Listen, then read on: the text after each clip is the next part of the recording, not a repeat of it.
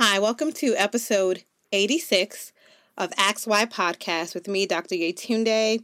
We are still on the 10 part series of the Ask Why um, podcast balance conversations. We are on part five. We have five more to go. Thank you so much for joining with me on this um, journey to discuss different topics under balancing life, love, career, family, and the pursuit of your dreams, which is the title of my book. I hope you did, did grab a copy of my book. If you haven't, you can purchase it on my website and also on Amazon and other book um real, real uh, other bookstores and online stores as well. It also has a affirmation book that is um that accompanies it as well.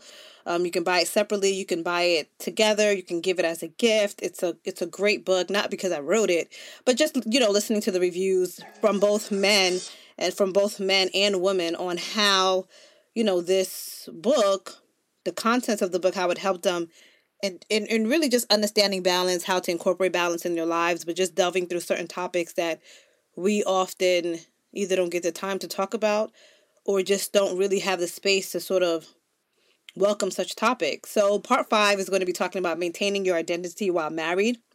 And I truly love this chapter. This is probably like even a book, I don't know, in, in waiting, but um, one of the chapters of the balance book talks about marriage um, and it talks about a lot of different topics underneath that theme of marriage but one of the main things that i wanted to pluck out of the book and share with you in this 10 part series um, called balanced conversation is maintaining your identity while married so in this chapter the book really talks about you know how oftentimes you know, marriage is two becoming one, right? And this whole idea that, you know, two people, different backgrounds, different lifestyles, different upbringings, sometimes a little bit different value systems and so forth come together to become one.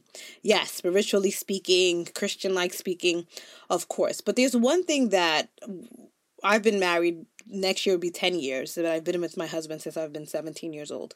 Um, one of the things that I worked really hard at was maintaining who I am. And when I say maintaining who I am, I know that, of course, throughout the years, I've grown, I've changed, I've um, hopefully become a better woman as well. But there are things that are intrinsic to me, there are things that are personal to me, there are things that make up my identity, irrespective of anyone, right? Irrespective of me being a mother, irrespective of me being a wife. That when I came into this world, there were certain qualities, there were certain gifts, there were certain things that made me distinct, that made me unique. Um, that I believe just because of marriage, I don't need to let go. If anything, marriage should be able to be a home for who I am. It should welcome who I am. If anything, it should love who I am. Um, and I don't believe that I need to let go of who I am, my identity, the things that I think are important to me, what makes me unique, what makes me different, as long as it doesn't compromise or, in a sense, challenge.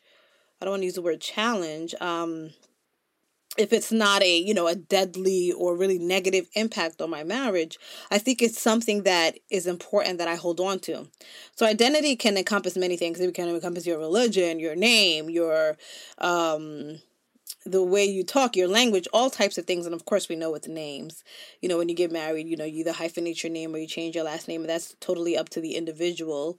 Uh, but I honestly believe that, you know, I, I really live by this quote by Nayyirah Waheed, and she she's a poet, and she says, "I am mine." Before I am anyone else's.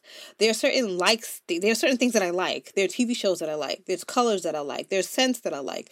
There's a way that I like a room to look. And marriage is about fusing these different likes together, not dropping one and just only accepting of one other person's identity, right? It's not about dissolving the things that you like or letting go of the things that you love. It's about finding that compromise and that middle ground to share experiences of one another that make us unique. There are certain things that my husband likes and loves, and there's certain things about his about his personality, about what makes him unique that I have to embrace and I have to accept and I have to also make a home for, in addition of him doing that for me as well. And you don't want a situation where you're in marriage and you can't figure out who you are anymore. The only thing that reminds you or gives you a semblance of who you are are, past pictures or memories. the idea is that marriage is big enough. Marriage should be a home. It should be a house where the differences of, of each partner is welcomed and protected. Right? The differences of your children, the uniqueness of them is protected. In addition to your own difference, your own uniqueness, your own wants, your own interest is also welcome and protected. That's what I mean when I say maintaining your own identity. Doing this podcast is a part of some of the things that I love to do.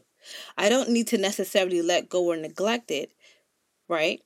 In order to appease anyone, as long as it's not having a negative impact and as long as it is my own decision to do without right? It's my own decision.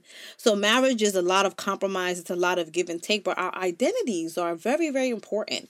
Our identities, how we see ourselves, how we how we how we build ourselves to become who we are.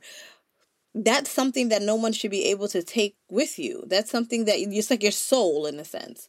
And the book delves so much more into this topic but I wanted to touch upon it, you know, in this balanced conversation series, and I hope you do buy the book so that you can so that you can read more about some of the things that I've talked about when I say, you know, maintaining your identity um, while married.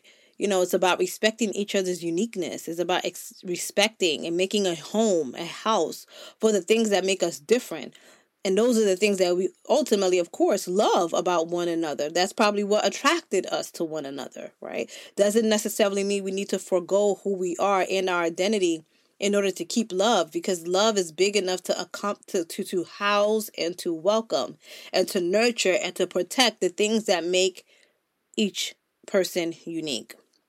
So thank you for tuning in to XY Podcast. This was a short snippet on maintaining your identity while married. I hope you were able to get some nuggets from this. Definitely share. You can listen to the episode on my website, www.dryetunde.com. You can also buy the book. Um, on Amazon or on my website as well. And you can listen to this to the podcast on different platforms.